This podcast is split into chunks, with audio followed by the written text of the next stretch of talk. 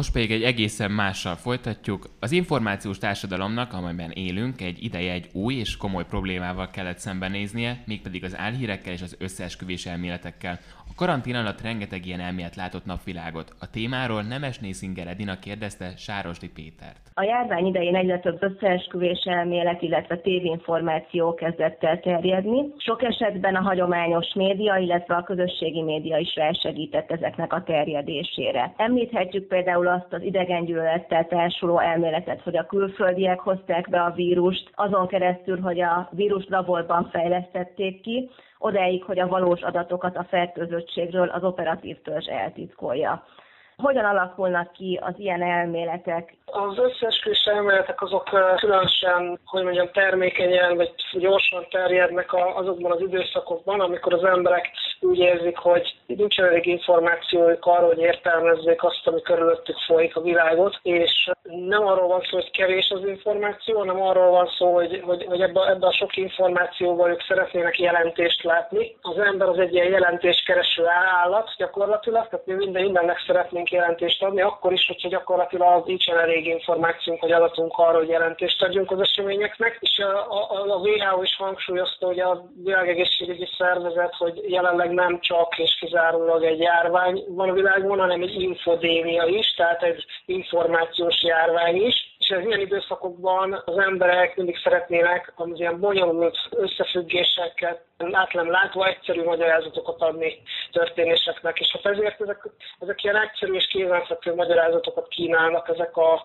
az összeesküvés elméletek, és ami még szintén fontos, hogy minden összeesküvés elméletnek megvan a maga közönsége. Tehát kimondottan ezek megerősítik azt, amit a mi a világról gondolunk. Tehát, hogyha valaki gyanakszik arra, hogy az állam az eltitkolja az adatokat, akkor ő nagyon könnyen el fogja hinni az ezzel kapcsolatos összeesküvéseket. Ha valaki mondjuk anti antiszemita és a zsidó világ összeesküvését retteg, akkor könnyen el fogja fogadni azt a magyarázatot, hogy a emögött is a zsidók állnak. Hát minden összeesküvés elméletnél meg kell nézni azt, hogy kinek milyen jelentést ad a, a valóságra. Mi a média szerepe ezeknek a terjesztésében, illetve akár a cáfolásában? Tehát mondjuk érdemes egyáltalán a médiának foglalkozni bármilyen összeesküvés elmélet cáfolatával, vagy esetleg inkább ront is a helyzeten? Én azt gondolom, hogy a, a médiának van szerepe abban, hogy visszaszorítsa az összeesküvés elméleteket, összeesküvési hiedelmeket, azonban nem feltétlenül az abból kell, hogy álljon, hogy leálljunk vitatkozni olyan összeesküvés elmélet hívőkkel, akiknek gyakran az egész világnézetét ilyen összeesküvés elméletek alkotják. De őket azért nagyon nehéz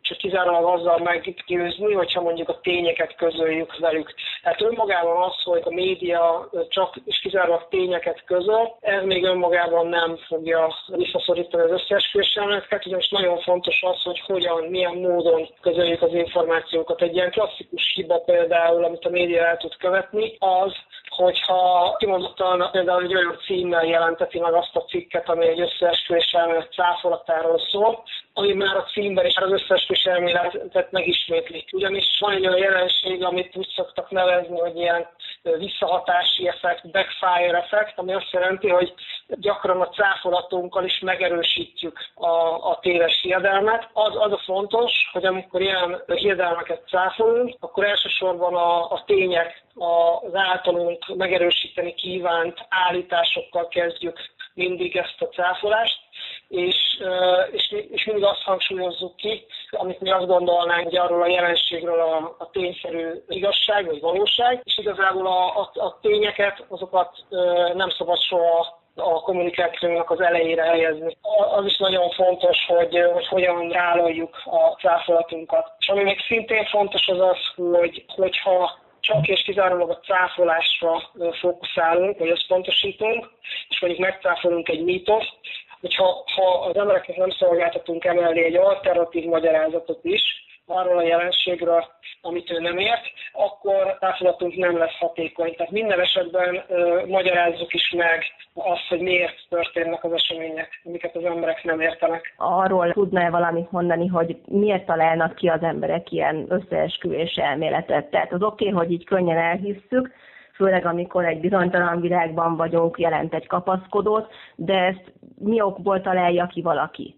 Sokféle elmélet van arról, hogy miért terjednek el összeesküvés elméletek, és miért találják ezeket az emberek. Vannak olyan összeesküvés elméletek, amelyeket úgy hívunk, hogy összeesküvéses álhírek. Tehát ilyen, ezek, ezek azok a dezinformációk, amiket kimondottan olyan szándékkal terjeszt el valaki, hogy félrevezesse az embereket. Tehát amikor már maga az, aki kitalálja és terjeszti ezt az összeesküvés elméletet, ő maga is tudja, hogy ez hamis. E, emögött általában valamiféle politikai vagy gazdasági cél áll. Tehát ugye lehet olvasni a médiában arról, hogy különféle nagyhatalmaknak ma már ilyen ö, ö, troll hadseregei vannak az interneten, akiknek az a dolguk, ö, feladatuk az, hogy elterjesztenek álhíreket, és ezáltal dezinformálják, megosszák az ellenséges országoknak a közvéleményét. És hát ugye van, van olyan, amikor viszont valóban azt hiszi valaki, hogy az összeesküvés elmélet, az, az összeesküvéssel lehet megmagyarázni egy bizonyos jelenséget. Ilyenkor például ezt a, azzal szokták magyarázni, hogy az összeesküvés elmélet az egy úgynevezett motivált kollektív megismerés, tehát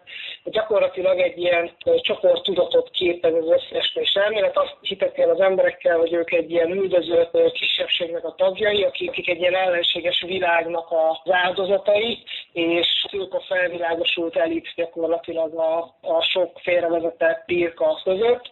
Ez valamilyen szinten azért ízeleg is ezeknek az embereknek, tehát egy ilyen kiválasztottság tudatot ad nekik, és egy ilyen csoportidentitást is. Ezt úgy szokták mondani a pszichológusok, hogy egy ilyen kollektív narcizmus, ami az összeesküvés elméletekben megnyilvánul, tehát hogy a mi csoportunk, mi vagyunk a felvilágosultak, mi tudjuk az igazságot, mi keressük az igazságot, a többiek azok el vannak altatva, és, és a mi szerepünk az a világon, hogy megmentsük a világot gyakorlatilag. Hogyha szembe jön valaki, aki ezekben hisz, akkor igazából nem sok esélyem van, mint így magánszemélyként, vagy akár egy közösségi oldalon ezt megcáfolni, hogyha jól gondolom. Én, én azt gondolom, hogy vannak azért fokozatok, tehát vannak olyan, hogy, hogy úgy fogalmazzak, fanatikusok, akikkel, akikkel leállni, vitatkozni szerintem teljesen terméketlen és értelmetlen. Ugyanakkor nagyon sok ember elhisz olyan összeesküvés hiedelmeket, amelyekről csak nagyon felszínes ismereteket szerez, mert éppen megosztott valaki egy cikket a közösségi médián, mert, mert valamilyen álhír oldalra tévedt, és nem tudja ellenőrizni a forrásnak a hitelességét. Az ilyen emberek, az ilyen megtévesztett emberek kapcsolatban én azt gondolom, hogy igenis fontos az, hogy tájékoztassunk, tehát nem mindenki, aki elhisz összeesküvés hiedelmet, az fanatikus.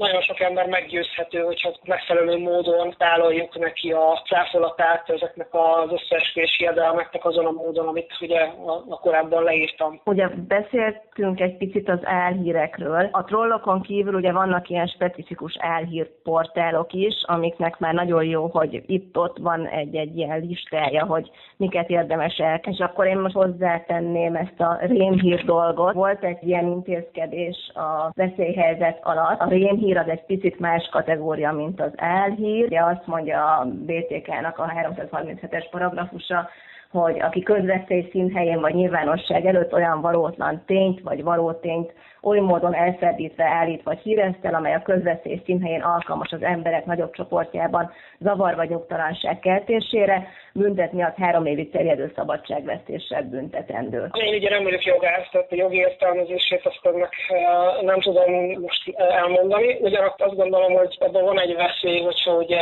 kimondottan véleményeket is terjesztés alatt büntetnek. Erre is volt ugye példa, amikor valakit a véleménye miatt gyakorlatilag büntetőeljárás alá vontak, ezt szerencsére meg is szüntették ezeket az ügyeket, de hogy vannak valóban, tehát amikor például egy, egy zsúfolt színházteremben valaki elkiáltja magát, hogy tűz van, amikor nincs tűz, és emiatt az emberek összetapossák egymást, akkor az egy közvetlen veszélyt jelent, az a, az, ami nem tartozik a szólásszabadságnak a védelme alá. Tehát vannak olyan esetei igenis a szólásnak, amik, amiket bizony kell korlátozni. Egy ilyen járványhelyzetben én azt gondolom, hogy indokolt az, hogy bizonyos olyan oldalakat például betiltsanak államilag is, amelyekről egyértelműen lehet bizonyítani azt, hogy olyan híreket terjesztenek, ami, ami tényleg alkalmas arra, hogy az emberek pánikba essenek, és hamis információk alapján olyan dolgokat csináljanak, ami aztán vagy közegészségügyi, vagy közbiztonsági szempontból veszélyes lehet. Sárosdi Pétert hallott.